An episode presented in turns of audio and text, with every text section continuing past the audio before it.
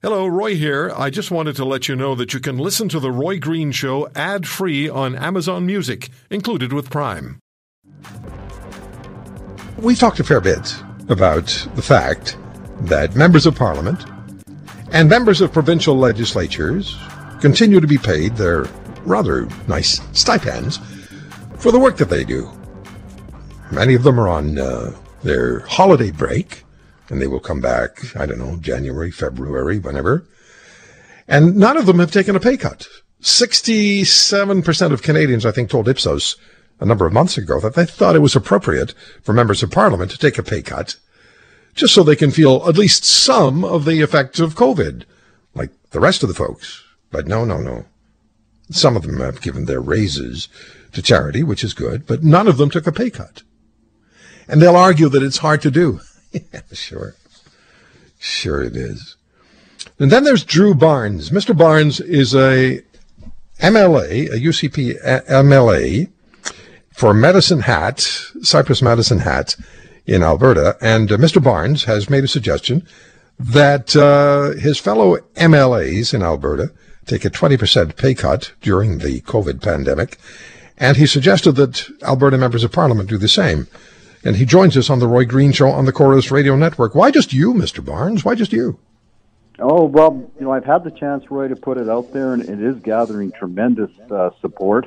Uh, the number of people that have reached out to me by phone call, email, or text that, that want to see it happen. I'm talking to a lot of my colleagues about where it's coming from. And, uh, you know, I went, did go a little bit further, too. I also asked for all bureaucrats making more the same or more than MLAs, which in Alberta is about 145,000 a year, to also take a six month 20% pay cut. You know, Roy, as, as you mentioned, it's about equity and fairness. You know, so many employees, so many people in private industry. You know, unfortunately, some have lost everything. Many are on layoff or reduced hours, and and so it's important that this be put out put out there. And also, it's about making sure that the people that make the decisions have a personal understanding of what the drastic effects are. So I'm hoping that uh, we'll have some some good results of, of us all truly being in this together.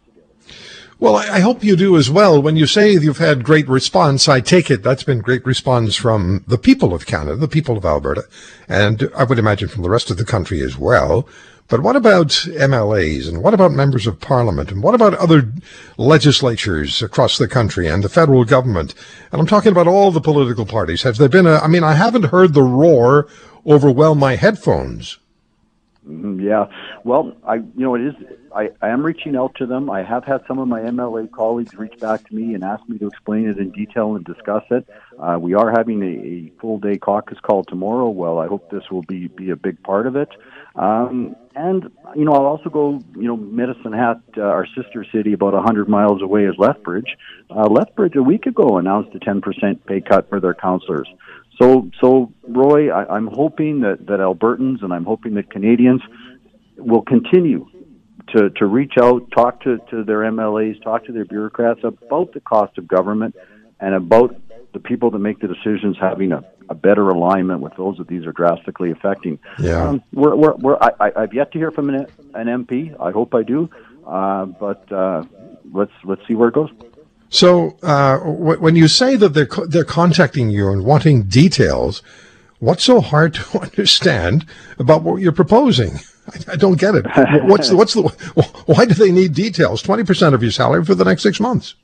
Yeah, uh, yeah, it's a it, it's a good chance to talk. And you know, Roy, I'm very very grateful that I'm in my third term. It's like like nine years of representing the people of Cypress Medicine Hat in Alberta, and and and one of one of the issues that, that needs to be talked about is how how a person like me, a, a, a government backbencher, gets these ideas, you know, on the floor, gets these ideas out to Albertans, and you know, Alberta's Albertans, we have a lot of tough decisions ahead of us. Uh, you know, finishing off the, the COVID yes, crisis, and after that, and and I and I and I know that Albertans will rise to the occasion, and, and I hope that uh, fellow MLAs, our 34 Alberta MPs, will will will help Alberta become the, the free and prosperous place that we should be.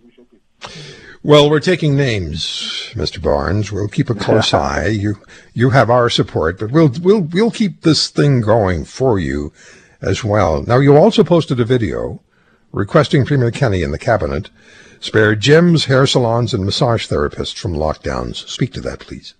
Yes, thank you. Um, you know that we're the fatigue around COVID is is extreme here. Uh, people have been great, working hard, protecting each other for for nine or ten months.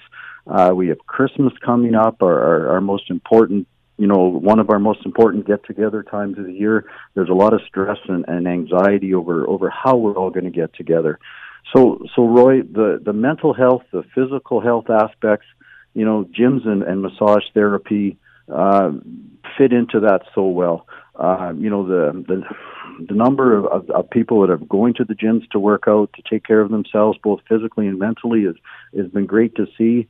Uh, you know, every gym person I've talked to, they're they're extreme. They're so good at, at wiping down and cleaning before and after every person. They're so good at the social distancing, uh, and and and you know this has been a, a balance between the mental and, and physical effects and yeah. protecting each other from COVID.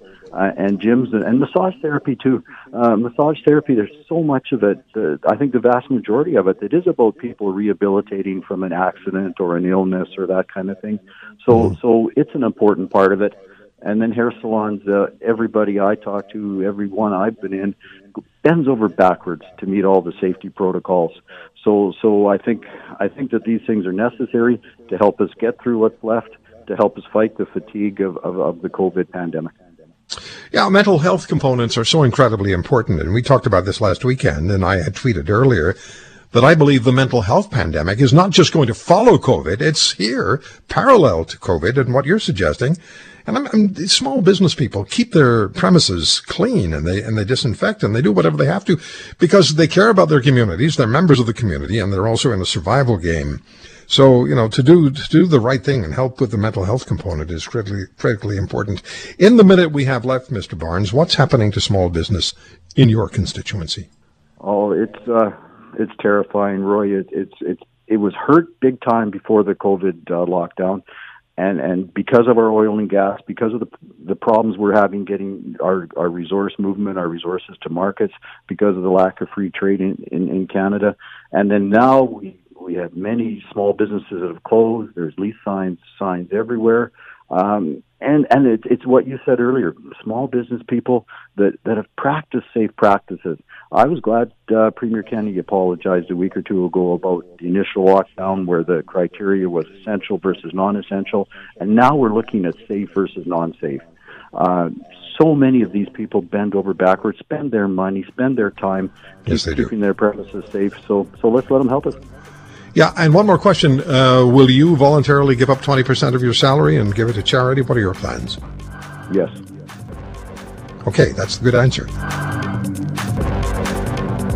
If you want to hear more, subscribe to The Roy Green Show on Apple Podcasts, Google Podcasts, Spotify, Stitcher, or wherever you find your favorites. And if you like what you hear, leave us a review and tell a friend. I'm Roy Green. Have a great weekend.